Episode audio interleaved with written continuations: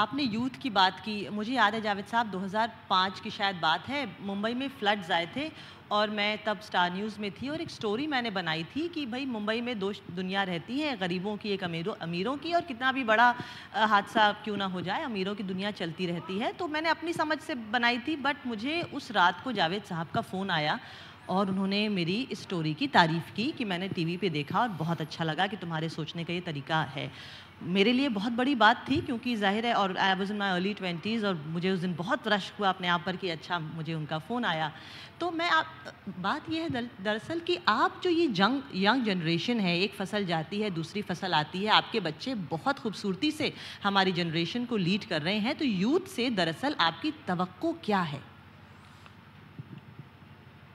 Youth से सबसे पहले तो जो मुझे तो जो एक्सपेक्टेशन है वो बहुत मुश्किल नहीं है, बहुत आसान है कि वो हमसे बेहतर होंगे। ये कोई बहुत मुश्किल काम नहीं है। हमने, ये सच है कि हमसे पहले की जो जनरेशन थी, मुझसे पहले की जो जनरेशन थी, मेरे बाप या मेरे बाप की उम्र के जो लोग थे, उन्होंने इस मुल्क की आज़ादी की जंग में हिस्सा लिया। उन्होंने ये मुल्क आज़ाद की। वही जनरेशन थी जिसने ये कॉन्स्टिट्यूशन इस मुल्क का बनाया। वही जनरेशन थी जिसने इस मुल्क की ज़मीन में डेमोक्रेसी की जड़ें डाल दी। हिला नहीं सकता कोई उसे अब। ये उनका अचीवमेंट था। हमने क्या दिया अपनी? ये उन्होंने हमें दिया था। हमने अपनी नेक्स्ट जनरेशन को क्या दिया? करप्शन कम्युनलिज्म कास्टिज्म बेईमानी, रिश्वतखोरी। झूठ, घटिया पॉलिटिक्स, ये दिया हम। तो मैं उम्मीद करता हूँ कि आने वाली जनरेशन हमारे पाप माफ़ कर देगी और इस मुल्क को आगे ले जाएगी, उस तरफ़ नहीं जहाँ हम ले जा रहे हैं। क्या बात क्या बात है? इससे थोड़ा सा हट हटके मैं दोबारा आपके काम की आपकी फ़िल्मों की तरफ़ आ रही हूँ। मुनवर आना का एक बड़ा अच्छा शेर है कि किसी को घर मिला हिस्से में और या कोई दुकान आई। मैं घर में सबसे छोटा था मेरे हिस्से में माँ आई। और हिंदी सिनेमा का जो सबसे लेजेंडरी डायलॉग है मेरे पास माँ है वो आपने लिखा। लेकिन इसमें एक... थोड़ी सी शिकायत लग रही है मुझे इस शेर में जी। कि एक दुकान ले गए घर ले गए मुझे माँ देती है चलो खैर अब रिस्पॉन्सिबिलिटी तो इन पे आ गई है। चलो जो भी हाँ। दिलचस्प बात यह है कि जहाँ इस नैरेटिव से हम बहुत जल्दी इम्पैक्ट हो जाते हैं कि हाँ हाँ हाँ माँ जो है एक आदमी के लिए माँ बहुत ज़रूरी चीज़ है और सबसे ज़्यादा ज़रूरी माँ है। आपने एक उल्टी बात कही। आपने बोला कि जिस समाज में माँ पूजी जाएगी वहाँ तो औरत का बुरा हाल होना ही है। मैं आपको आपसे अर्ज़ करूँ इसका थोड़ा सा अगर आप लोग पेशेंस रखें तो मैं दो तीन मिनट लगूँ। ज़रूर। होता क्या है कि जब वो बच्चा पैदा होता है तो आप यकीन माने कि बहुत दिनों तक बच्चे को यही नहीं मालूम होता कि वो और माँ दो अलग जिस्म हैं। उसे नहीं पता होता। आप सबने देखा होगा कि बच्चे को आप हिलाते हैं तो सो जाता। आप उसे ज़ोर ज़ोर से थपकते हैं तो सो जाता। अरे, बड़े आदमी को आप हिलाएँगे तो जाग जाएगा। बड़े इंसान को आप ऐसे ज़ोर ज़ोर से मारे उसकी नींद टूट जाएगी। बच्चा कैसे सो जाता?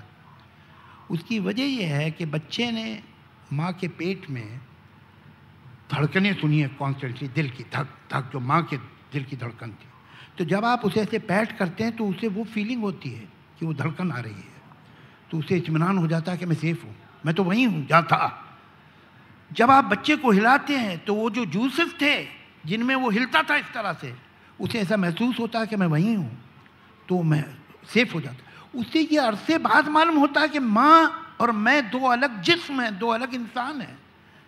और उस गम को कम करने के लिए वो एक माँ जैसी चीज़ ढूंढता है टेडी बेयर या एक ब्लैंकेट। वो चीज़ हमेशा नर्म होगी गर्म होगी मुलायम होगी माँ की तरह। कि अब माँ तो नहीं है अलग है तो कोई चीज़ तो रख लूँ अपने पास माँ जैसी? ये बच्चा जब बड़ा होता है तो वो देखता है कि उसकी माँ के साथ जाती है।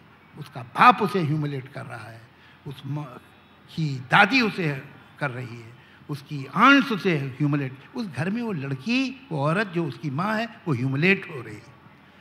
ये बच्चा चूँकि माँ से किस्मत जुड़ी है तो सोचता है कि मैं बड़े होकर अपनी माँ के लिए कुछ करूँगा और माँ के लिए उसके दिल में बेपना कंपैशन और लव और मोहब्बत पैदा होती है और वो पूछता है अपनी माँ को। लेकिन जब वो बड़ा हो जाता है तो वो माँ का बेटा तो है, लेकिन अब वो खुद भी मर्द हो चुका है।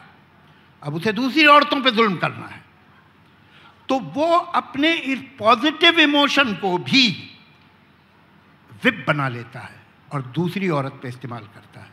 तुम मेरी माँ की तरह दाल नहीं बना सकती। तुम में मेरी माँ जैसे घर संभालती थी, तुम नहीं संभाल सकती। वो माँ को कैरेट बना के अपनी बीवी के आगे लटका देता है और वो बीवी सारी ज़िंदगी चलती है और उस कैरेट तक नहीं पहुँच सकती। हर माँ सास जो है, हमारे समाज में हर सास जो है, अपने बहू से बेहतर दाल बनाती थी। यानी पाँच हज़ार साल से खाने का स्टैंडर्ड नीचे जा रहा है।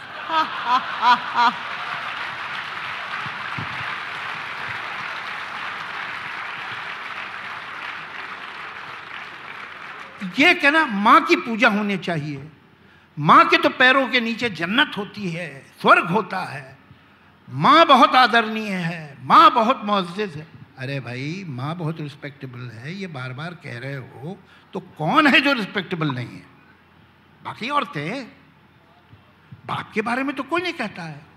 बाप की बहुत इज़्ज़त होनी चाहिए। अब बाप की इज़्ज़त करो, घर से निकाल देगा। करनी ही पड़ेगी। माँ के पैरों के नीचे जन्नत है, बाप के पैरों के नीचे जायदाद है।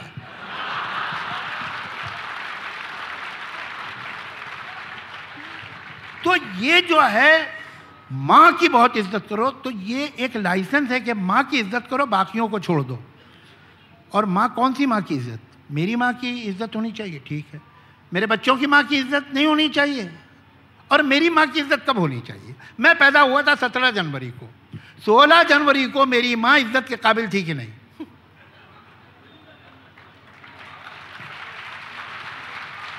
अगर नहीं थी तो वो काहे की रिस्पेक्टेबल रिस्पेक्टेबल तो मैं हूँ। मैं she is living in reflected glory ये सब बकवास। हर औरत की इज़्ज़त होनी चाहिए। माई की क्यों? तो जिस समाज में बहुत इंसिस्टेंस है, माँ देवी है। अरे माँ इंसान है, देवी नहीं है। तुम उसे वो राइट तो देना नहीं चाहते जो इंसानों को मिलते, उसे देवी बना के पेडिस्टल पे बैठा देते हो। बहुत अच्छी बात। बहुत अच्छी बात कही। कमाल है। बहुत बाप देवता है कोई नहीं कहता। कभी सुना आपने? मैंने तो नहीं सुना। जी बिल्कुल।